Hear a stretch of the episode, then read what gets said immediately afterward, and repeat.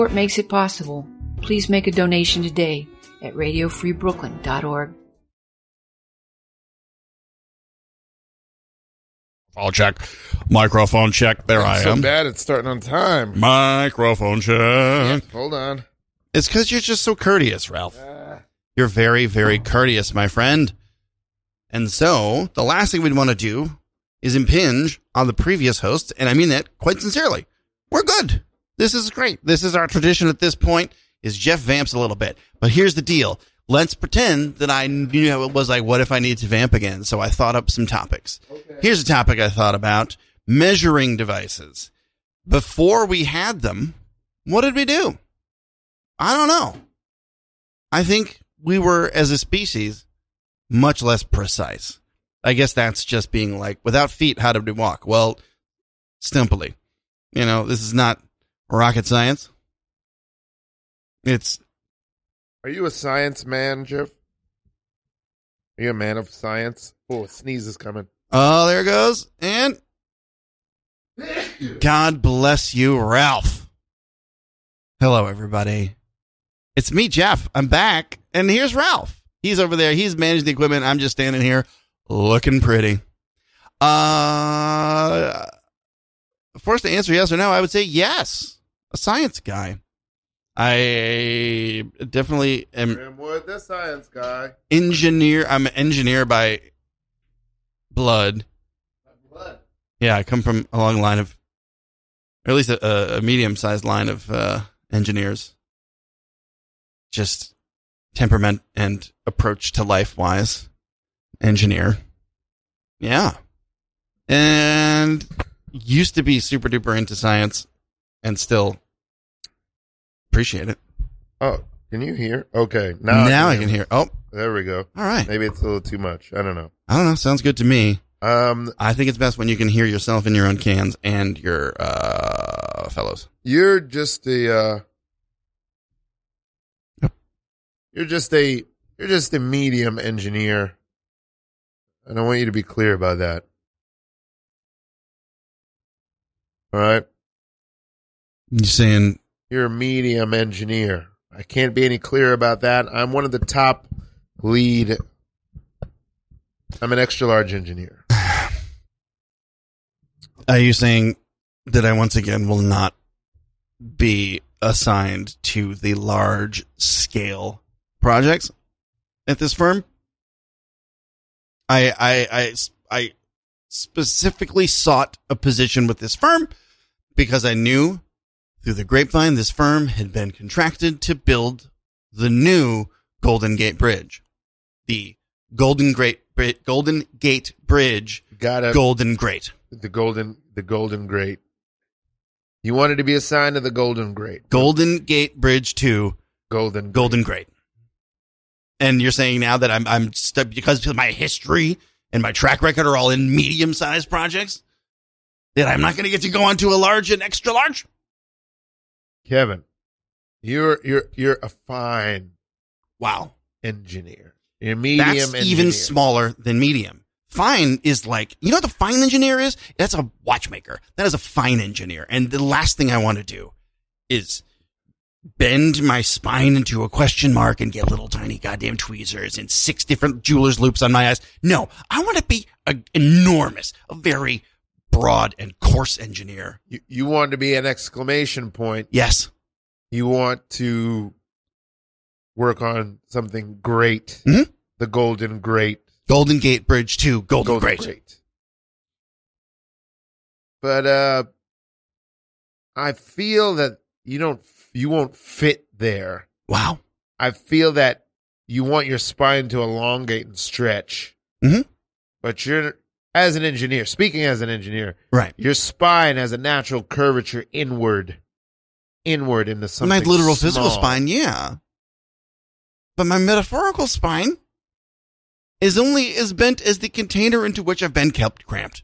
If there's anything that's dangerous for an engineer, it's metaphors. That's true. Metaphors take lives. That's true. The one large-scale project I did get to do was a skyscraper, and You put a hand on the top of the building. Because I thought, you know what? It's always been true that if you reach for the sky, worst case, you come back with a handful of beautiful clouds. And so I put a hand up there, and it was not secured and couldn't be secured aerodynamically, and it blew off and it smashed a school. Imagine, Kevin, if we put you on the Golden Gate Bridge to the Golden Grate.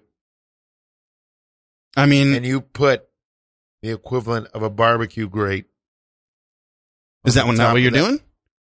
I mean, listen, you got to go from good to great. So you got to start with the pavement layer of goods.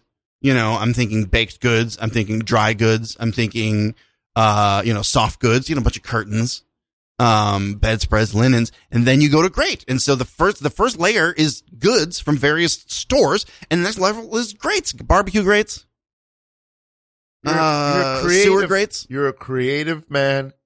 You're a man who really understands and relishes in metaphor. You're a fine engineer. You might be a better poet, Kevin. Golden Gate Bridge to Golden Grate is going to be great because none of the engineers who work on it are medium. Is this why every single thing in my inbox queue in my incoming projects is all, let's see. Okay. I've got design, a new shape of canvas for painters. And here we go. Engineer, a sketchbook for charcoals that lays flat on the table. Yep. And then now, and let's see here. Oh, yeah. Mm-hmm. Great. We've got make box set art for the entire series set of DVDs of Medium starring Patricia Arquette from CBS. Kevin, look at your cubicle. It's a hut built out of crayons. Yeah. Look at your feet. You're wearing roller skates. Mm-hmm. Look at your hands. Each has a different colored sheep puppet. Yeah. I'm an engineer. You run the daycare. You're a fine engineer. Oh. So that wasn't a metaphor when I said, I'd like to be an engineer, please. And they said, well, with your background and your training in early childhood education, we can have you run the daycare. And I thought that was like, do the simple engineering projects. I'm not an engineer at all, am I? No. You've got some milk on your shirt. Scene. The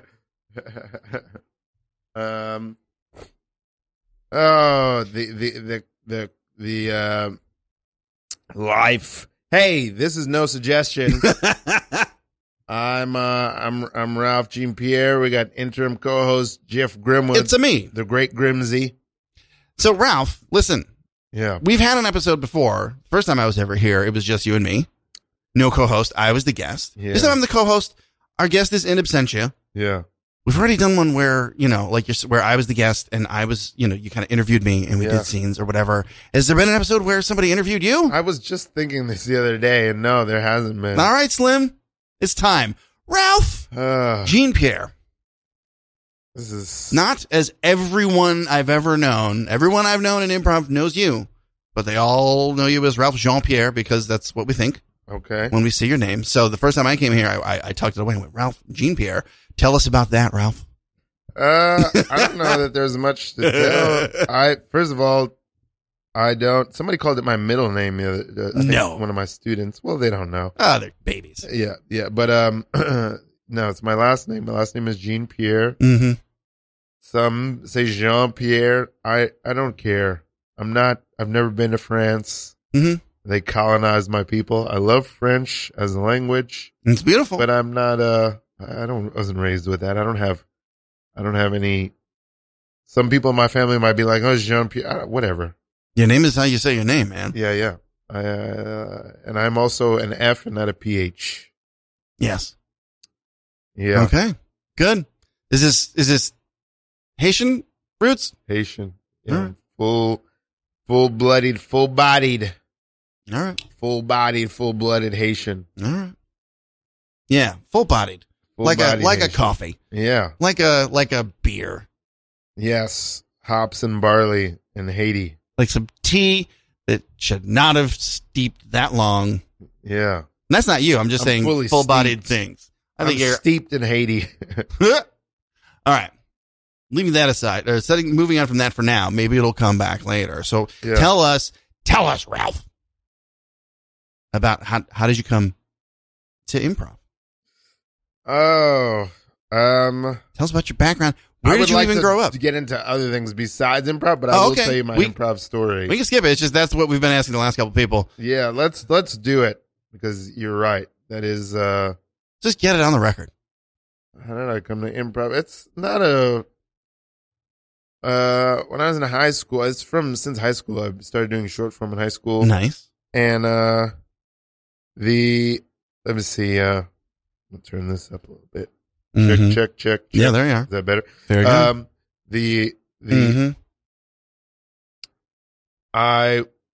I thought from when I was 7 years old until I was about 20. Mm. I thought I was going to draw for Marvel Comics. I thought I was going to be a penciler and a writer for Marvel Comics. That was my plan. And through improv, come to know Tom Brennan, right?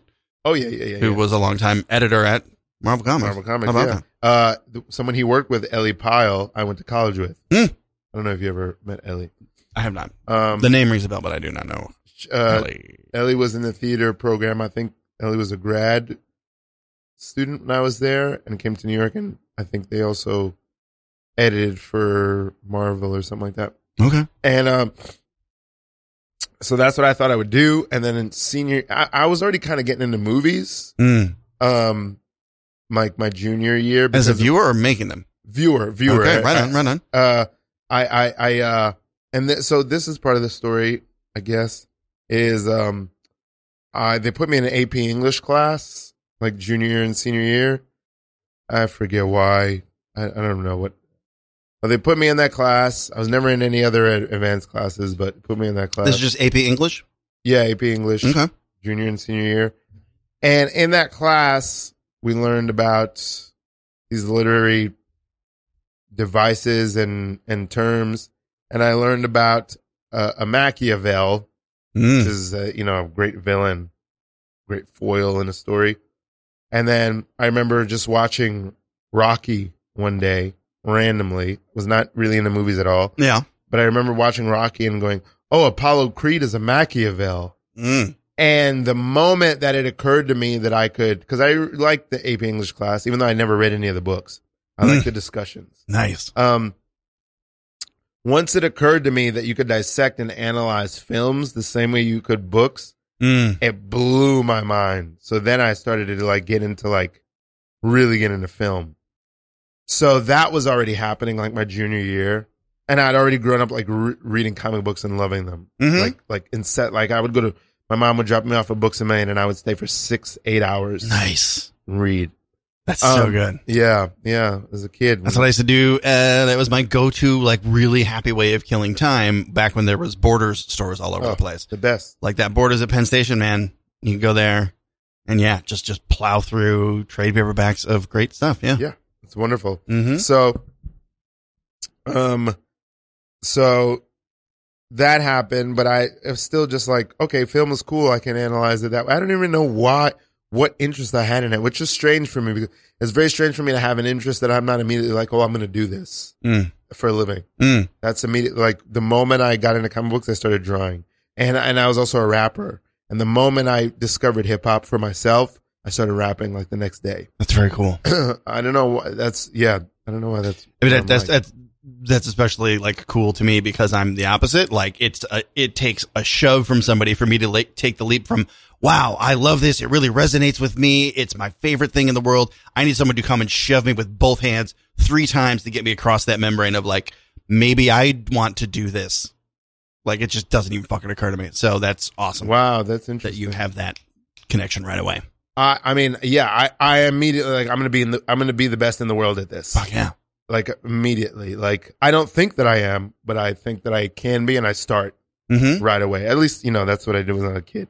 So, okay, so Charlie, I appreciate the ambition and everything, but truly your job here as the newest guy on the custodial staff. I'm the most senior guy on the custodial staff, but your job is just, we're going to keep bringing our mop buckets in, and it's your job to have a new one with clean soap or water ready and just give it to us. And then we leave you the dirty one and you clean that out and have, you're just here just to just cycle the buckets, buddy. And I see that you've painted the gym. Talk to me. Talk to me, Charlie. This is going to be the most pristine facility in Pennsylvania. Hey, Christy, I'm thankful for this job.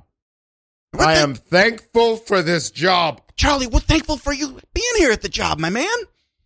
You're a great asset to the team, and you're going to become a part of the team. You're already... But here's the thing. Pristine. We got a lot of floor to mop in this joint. Okay? They have grades K through 18 here. All right? K through 8, then it's a high school through 12, and then it's a college through 14, and then it's PhDs all the way through, baby. There is so much floor to mop, and we are running slow because we're all having to do our own buckets when you're supposed to be the bucket filler. I want this place to be the cleanest facility in the state of Pennsylvania. Right now, the floors aren't going to be clear by the end of the shift. I'm so thankful for you. Charlie, what do you talk to me? Come on. All right, you know what? Listen. You gave me purpose. I'm taking my supervisor badge. I'm taking it off. I'm putting it over there. I'm closing the locker. I was doing pull-ups at the stoplight. It was amazing. And you gave me a purpose. But I don't think you're interpreting the purpose. When right now, you can have the purpose of doing the best. Yeah. But the means right now, that purpose is filling buckets. You can be the best, fastest, most thorough bucket filler we've ever had, but we need you to be a bucket filler. Okay, so I see. I want to do so much more. My shoulder hurts. While we've been having this conversation, you just disassembled, cleaned, regreased, re-Tefloned, and reassembled the bucket filling faucet. My shoulder hurts. I'm putting a lot of energy into it. I'm sorry if it's hard for you to. It's hard for me to hear you over the din. No, that's okay. I've never seen labor. Now that you did that, look how fast those buckets are filling. I never knew that faucet could go that fast. Was it really clogged? Was it really clogged up in there? I've done a diagnostic on the whole facility. Is that what this drawing is? Whoa! Well, that's the 20th of it. If I'm reading this right. You're telling me that we've got 5 furnaces working when we only need 2, and we're wasting a lot of natural gas. Is that right? You did have 5 furnaces working. Holy shit! You took 3 furnaces out? Pristine. No, Mikey, just use the dirt. You know what? You know. This is a supervisor. Hey, in honor of what's today? In honor of National Milk Bottle Day, everybody, maintenance, everybody, you get the night off. You get the night off. Just go home, leave your buckets where they are. All right. I built a time machine. Who are you, Charlie? I'm the best janitor this facility has ever seen.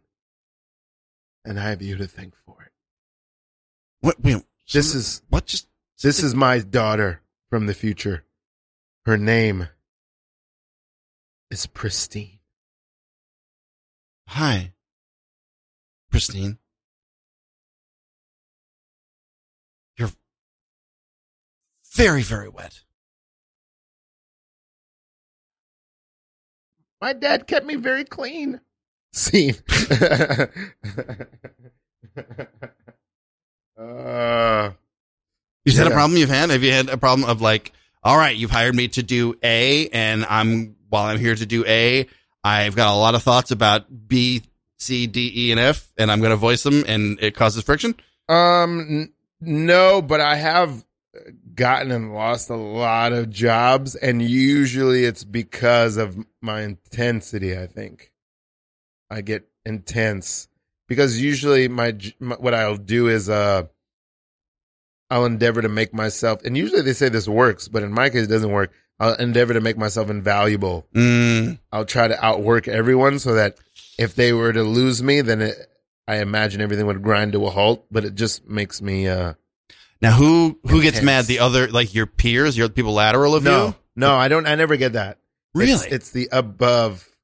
That's interesting. Yeah. It's just classically somebody who shows up, and this is, you know, somebody who's just got the job for the summer and is like, hey, I can make way more than I would if I just do extra more. And everybody who's there long term hates them because they increase the quota and they kind of screw everybody. It never occurred to me, but you know why I think that's the case? Because those people usually like want to be liked and want to ingratiate themselves and are nice.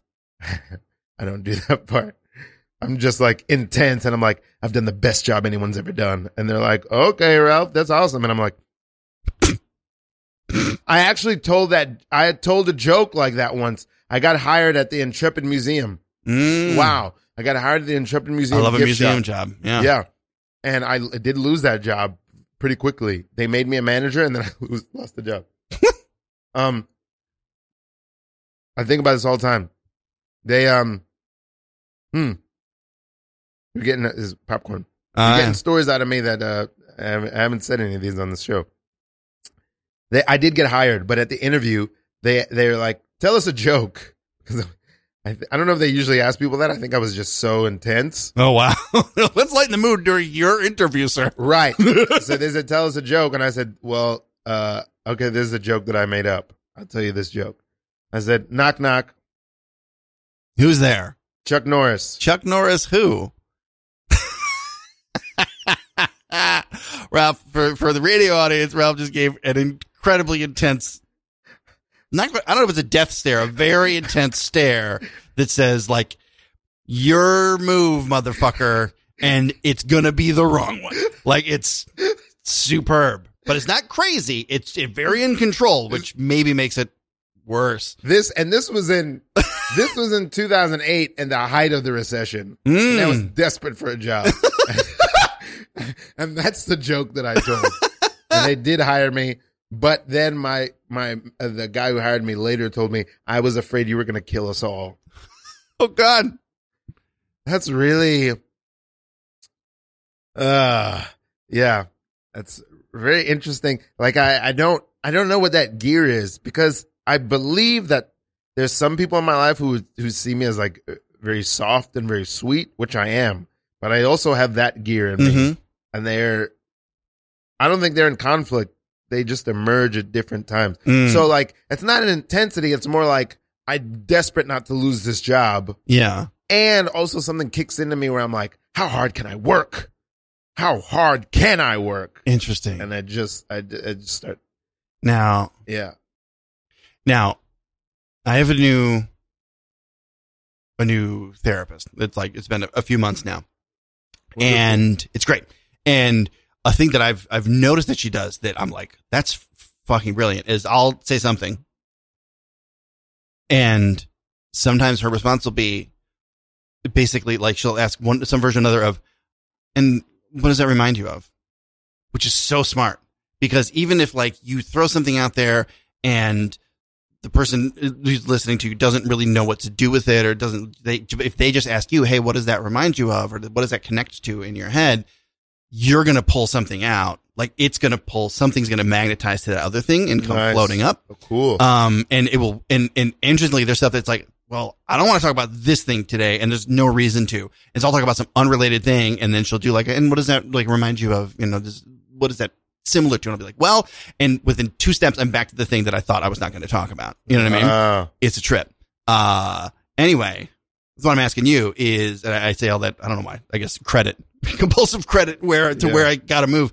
But yeah, I don't know, man. Like, what's that like? What does that connect? What does it remind you of? That Which phenomenon, part? The phenomenon of like, how hard can I work? How can I, like, what, when you think of that, like, what else is attached to that? What resonates with that? What does it remind you of? 2 things. One, when I was a kid, my parents would use the word lazy at me a lot, which I think is, I don't think it had to do with me. I think it's like in the hood and in like, lower income families, like especially in the black culture, is like calling your kid bad or calling your kid lazy is just something that happens. Okay. It's like how the parents cope. Okay. But it would make, to this day, it'll make the hair in the back of my neck stand up, because it was like, are you observing that I'm lazy, or are you like endowing me with Oof. That? Yeah. You know what I mean? And so, that's why. Oh, are you hearing that the whole time? Yeah, that's okay. There is a helicopter-style ceiling fan just Apocalypse Now choppering its way along this whole time over here. You might notice an ambient kind of sound gradually receding now as we begin to enter sound studio conditions. I was wondering why it was sounding like that. Now it sounds bitter. There you go. Oh, crap. All right. Hopefully the sound wasn't that trash, though. Well, we'll see. Now it's going to sound so great, Ralph. I mean, I could hear pretty well before. You know whether they're endowing you with that? Yeah. So that's something like, so it was always like, I never wanted to, it never was in me to prove that I wasn't, but it was always definitely make sure that I'm not. So, and then I remember, I don't know if it's related or unrelated, but like, I remember I had one of the first jobs I had when I came to New York. It was a pool hall that's still there. Ocean's 8, I think, on Prospect someplace. Okay. Near, kind of like coming down from, downtown Brooklyn, between where the Brooklyn Bridge is and like the Prospect Park. It's like, okay. I don't remember where it is. It's a billiard parlor. Yeah. And I got a job there as a busboy. And I remember something hit me at that time. It was I think it was the very first job I got in New York. And something hit me where it just was like, I don't know. I think it occurred to me that sometimes people spend more energy avoiding work than doing the work in front of them. Yeah. And I was like, what if I go the other way? What if, because I think I had a thought in me where I was like, well, if I work really hard, what's going to happen? Mm-hmm, mm-hmm. And so I think I had the thought in me, like, find out. Yeah. What if I work so hard that I just go past what I thought I could even do? Yeah. And probably because I'd started running a few years earlier, too. What age range are we talking here? So when I just moved to New York, so it was probably like 20, definitely wasn't even 25 yet. Okay. And I was just like, yeah, what if I just go as hard as I can every single time? I remember one time coming home from that job, you get out late because it was the all-night place. Yeah. I remember one time waiting for the train to go home and realizing, whoa, I'd fallen asleep and I was standing right near the tracks. Whoa.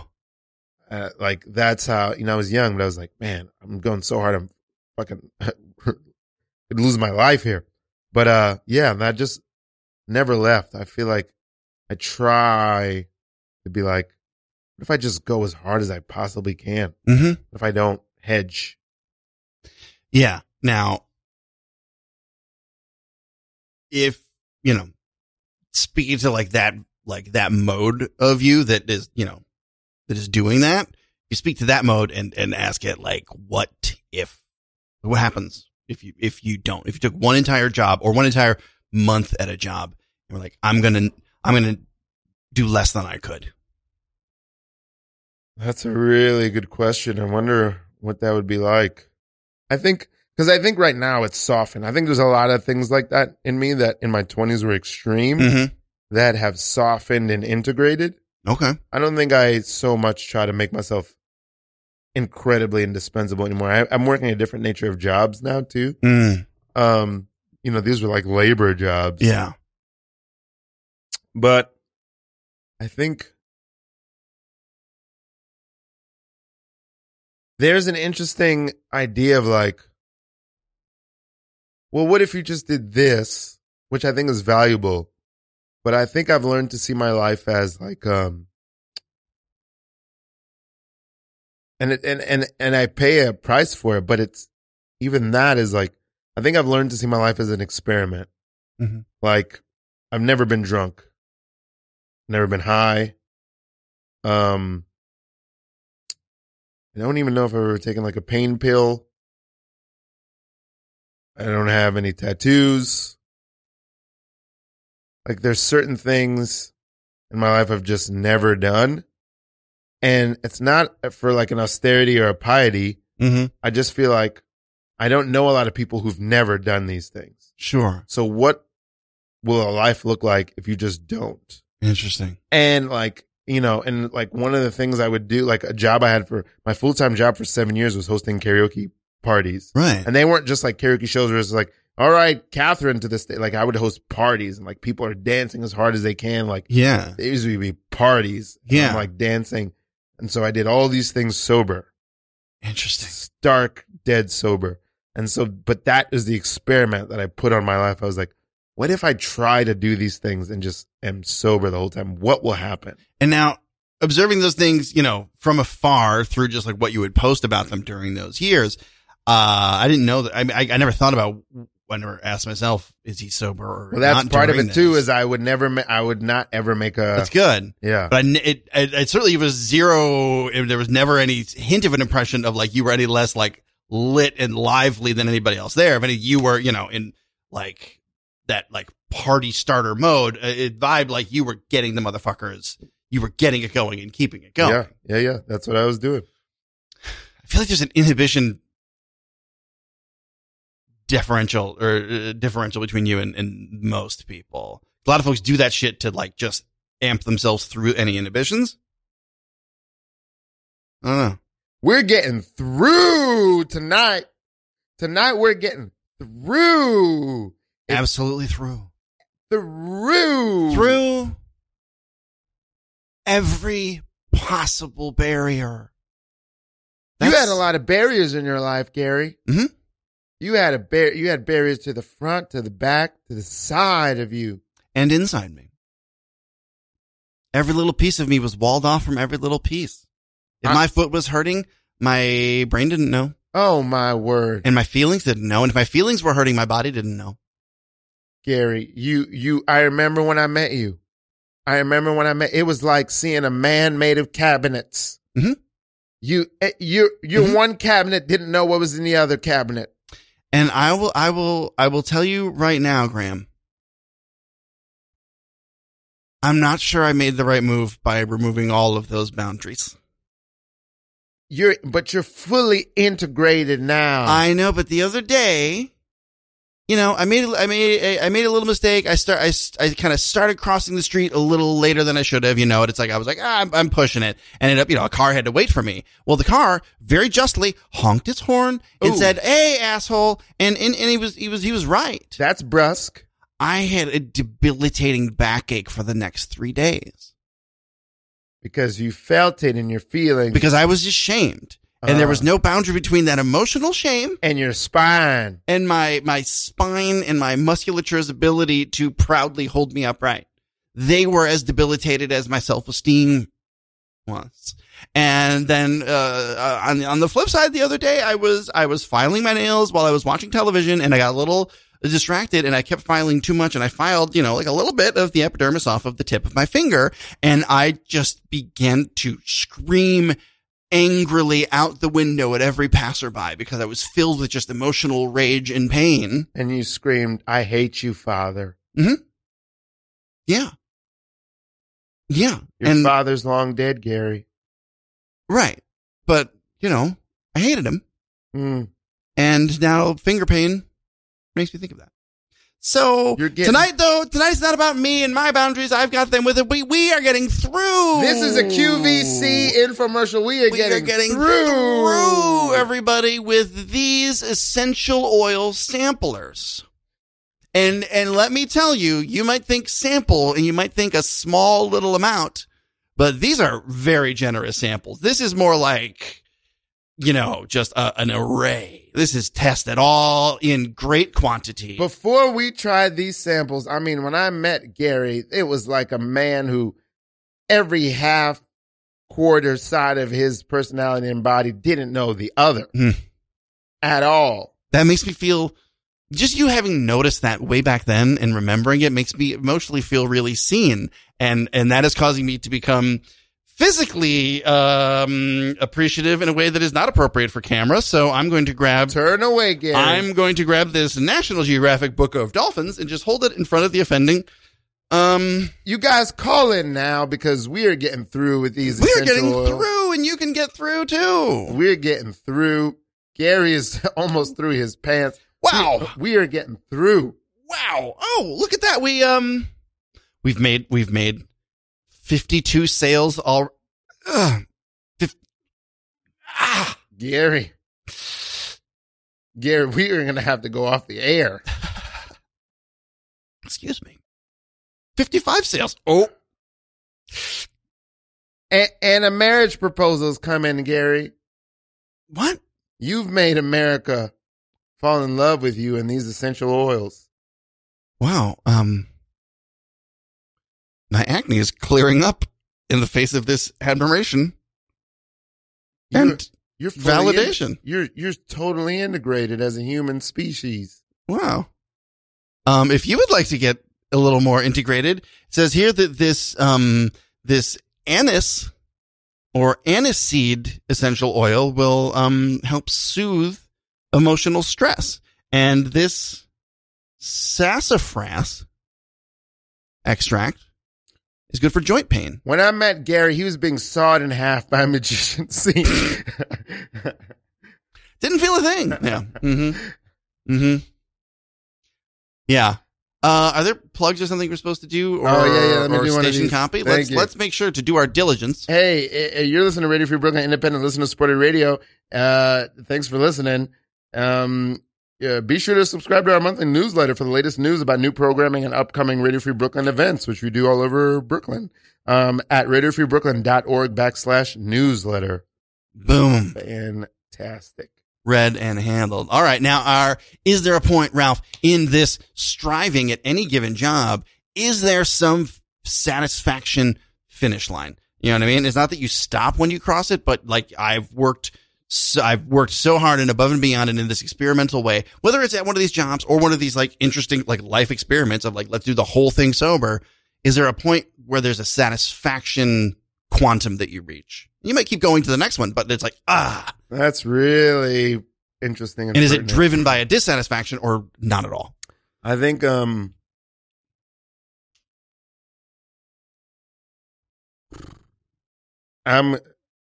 don't know if I've ever been friend. Well, definitely, I rarely ever have ever spoken publicly. How public is this? Who knows who will listen to this?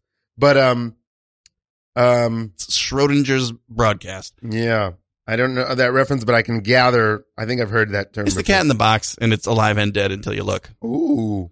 So yeah, my goal when I started acting, like anything else, was to try to become as good. I remember reading a biography of Jack Nicholson that I love, and I think somewhere in it he said, "I'm the best actor my age in the country," and I always thought, I want that. I want to go for that. That's interesting. And, you know, again, that softens and changes as you get older, and the idea of best starts to lose its sheen and attractiveness, and you start to think, well, what's the utility of this? Why am I doing this? But, you start to realize that, like, this lawnmower is the best lawnmower. It's a terrible refrigerator, but it's the best lawnmower. You know what I mean? And it's shit like that. I'm the best. What does that mean? Or it's like, what good does that do anyone? And what does that say about who I am beyond that I've become the best? But like, what else is it? Is it expressing something about me? At what cost? Yeah. Sorry, I keep jumping in. Does it express something about you? Or yeah. What am I really after? It can't just be, because then it's attached to competition and comparison and all this. So that's softened, but some part of that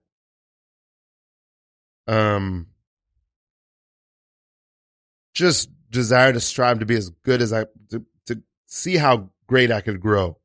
Golden Gate Bridge 2, Golden Gate. And it's funny because you were my first guest after my breakup, and the breakup caused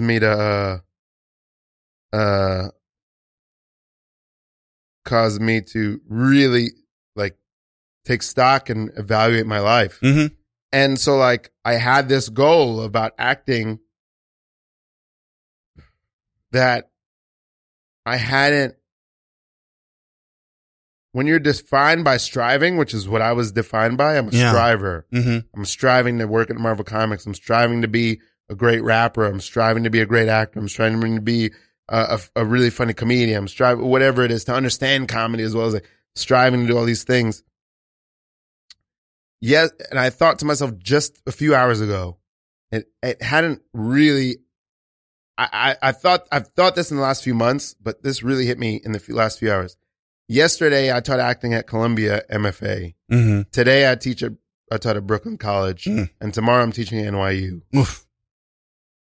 And I don't know how to talk about this except for like a difficult thing is to, but you can't move forward to anything else until you do it. Is to accept.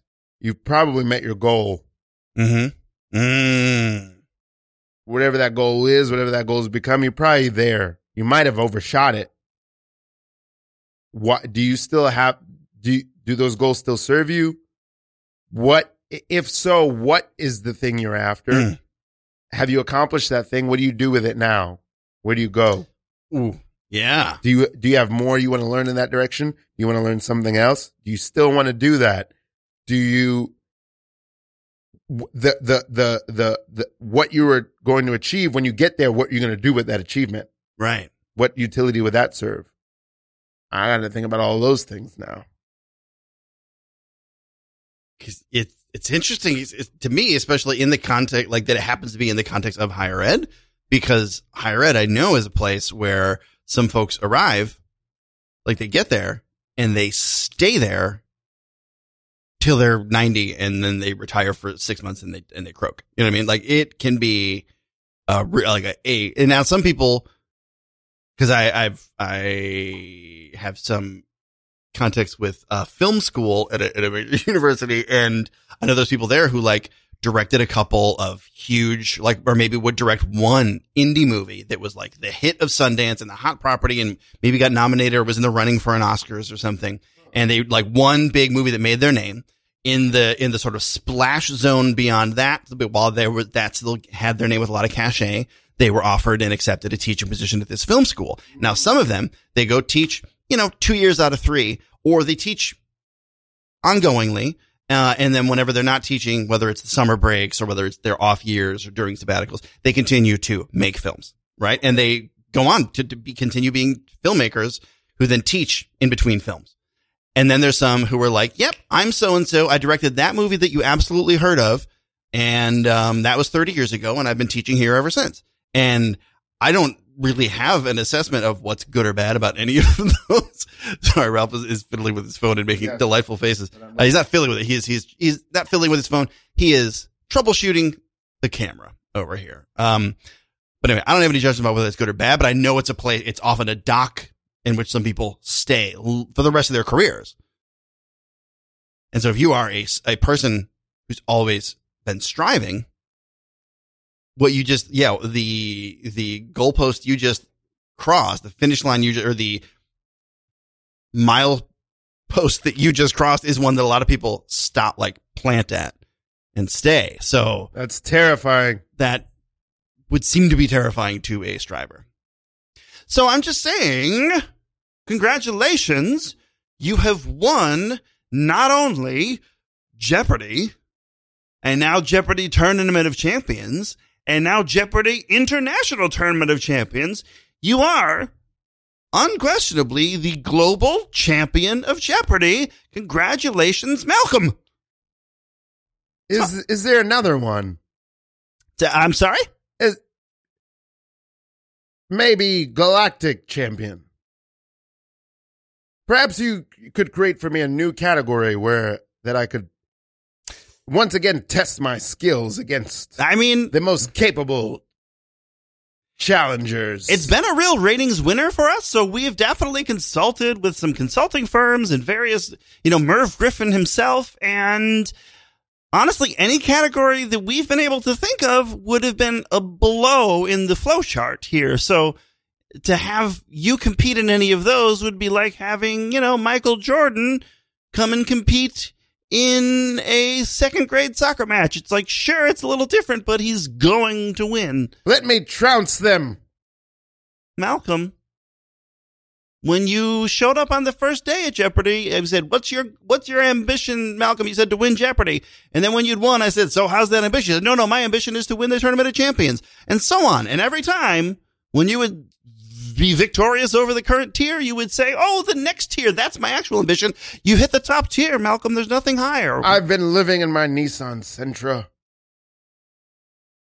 The Nissan Sentra that you arrived at the studio in for your very first screen test and qualification exam all those years ago? I put my winnings in the trunk. Don't say that. We are live. Can we get security, please? Can we get somebody out to protect the presumably rust-ridden red Nissan Sentra? Just protect it? Please, if you look behind this podium, I'm not wearing any shoes. Malcolm, I've got something to say to you, and I'm going to put it in the form of a question. Who, if he's not preparing for another level of Jeopardy, who is Malcolm Cobbleston? Boom, boom, boom, boom, boom, boom. Yes, you can have 30 seconds. Boom, boom, boom, boom, boom. He's drawing something on the board. Boom, boom, doom, boom, boom, boom. There are tears running down his face. Boom, boom, boom. And let's see. Okay, so for you, your wager, Malcolm, was your soul and identity. Yes. We're just going to let that sit for a second and see if we need to figure out how to resolve that. And your answer is... the answer to the query of who is Malcolm Cobbleston? Oh, you drew a little frowny face, and it is holding what is I think a pretty badly drawn, but a revolver to its own head. The good news, Malcolm. We didn't want to reveal it to spoil your moment of victory, but I'm afraid there's more to do because we have been in collaboration with NASA and SETI, and we have made contact with an unknown signal from the Alpha Centauri galaxy. And so if you could get over there, start learning Morse code. Oh, no, you already know Morse code. We're going to need to send you to a space telescope and to start transmitting. I accept the challenge. Will you represent Earth in some sort of, in the definitely real and existing galactic championship of Jeopardy, Malcolm? As long as it's not a requirement that I wear shoes. It definitely won't be. And could you let us get your hotel room, Malcolm? I prefer the cot. You can bring a cot into the hotel room. We just can't have you sleeping in a car. You're the world champion of Jeopardy. And you're a good guy.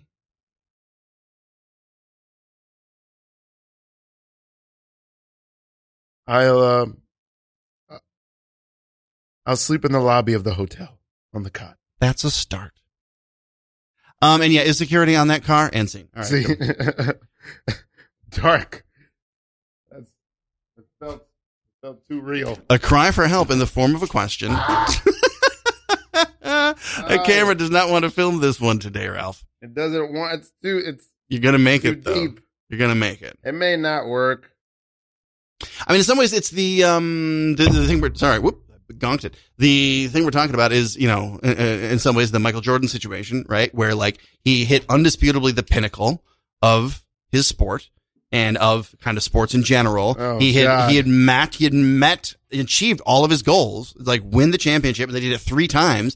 And there was, and a lot of people interpret his move to baseball as like, he's someone who needs to be striving to become the best when he's not yet established to be the best. And once he was established, he's like, this is no good. And so went to something where he was not. I'm just remembering that I watched that documentary about him going to baseball. It was awfully good. I mean, here's an interesting thing. My favorite basketball player used to be Michael Jordan. I don't know much about basketball at all, but I follow certain figures. Yeah, same. It used to be Michael Jordan. It's not Michael Jordan anymore. Who is it? It's Tim Duncan. Okay. Tim Duncan has 5 rings, not 6. Mm-hmm.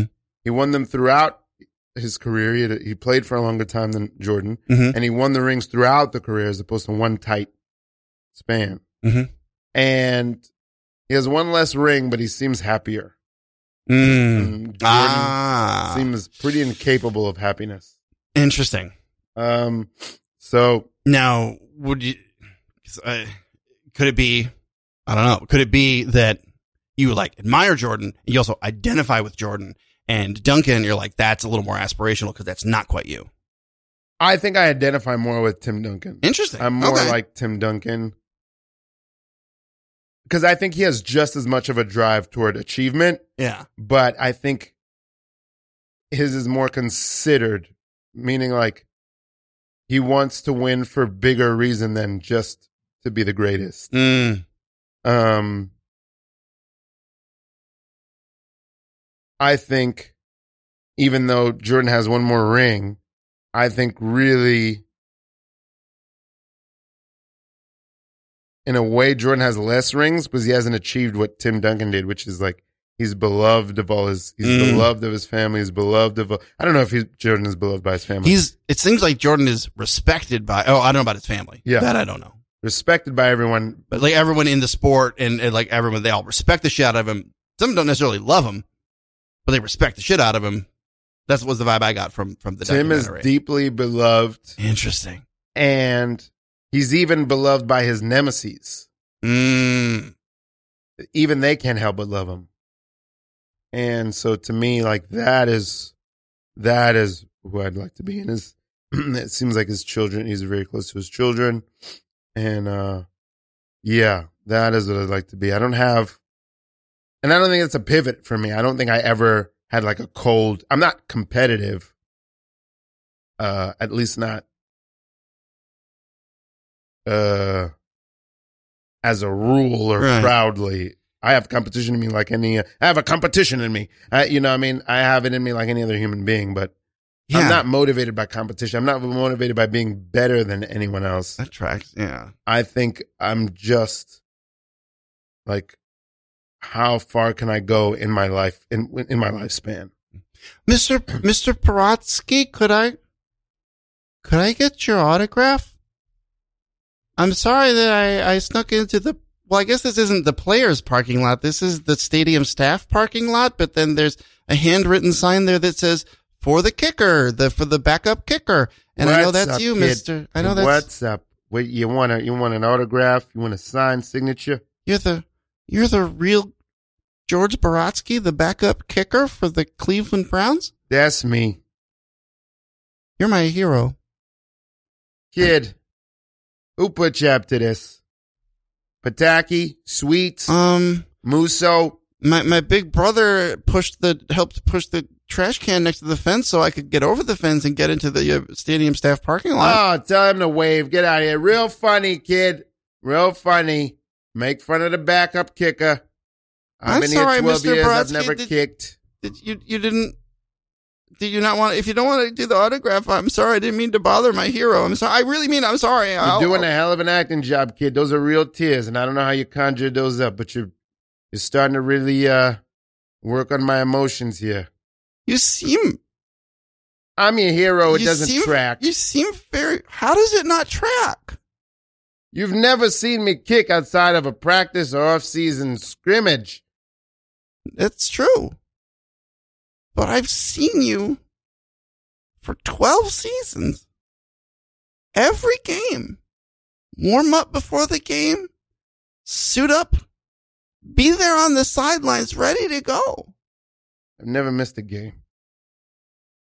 And people, I know there's some years where the fans get bored and they chant things at you.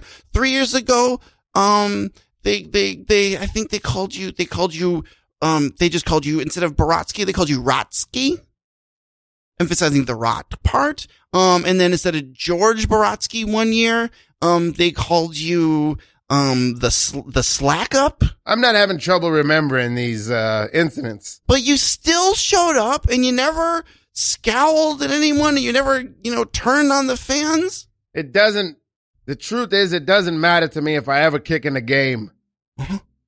I don't care. I kicked enough in college. I kick enough in practice. It doesn't matter to me.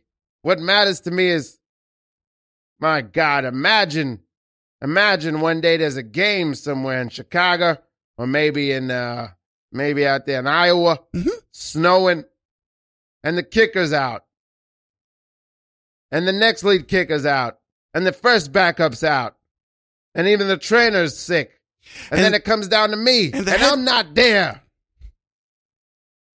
That wouldn't be good. That wouldn't be right. And you know what, Mr. Baratsky? No Cleveland fan and no Cleveland player would ever have to be afraid of that, because it'll never happen. And to be one little piece of certainty in this crazy, fucked up world. Whoa. I learned that from my big brother, too. He said it means messed up. Okay. Well, that's what makes a hero in my book. You got too much perspective for, what are you, 14? I'm 11. I mean, I'm almost 12, so it has been 12 seasons. Listen, I've been working in coal mines, and I've lost a lot of friends. And the one thing that would keep me together when I wanted to cry all night was just pulling out my collection of programs from the game and seeing there on the back page under the crossword puzzle, it would say, backup kicker, George Baratsky. I'm not going to sign an autograph for you, kid. I want you for me. I want you to pull out a sheet of paper from your pocket. Okay, here you go. It's got a little coal smudge on it. Yep. I want you to cough on it. And I want to keep the soot. Easily done. Kid, I'm pretty sure you got cancer. See?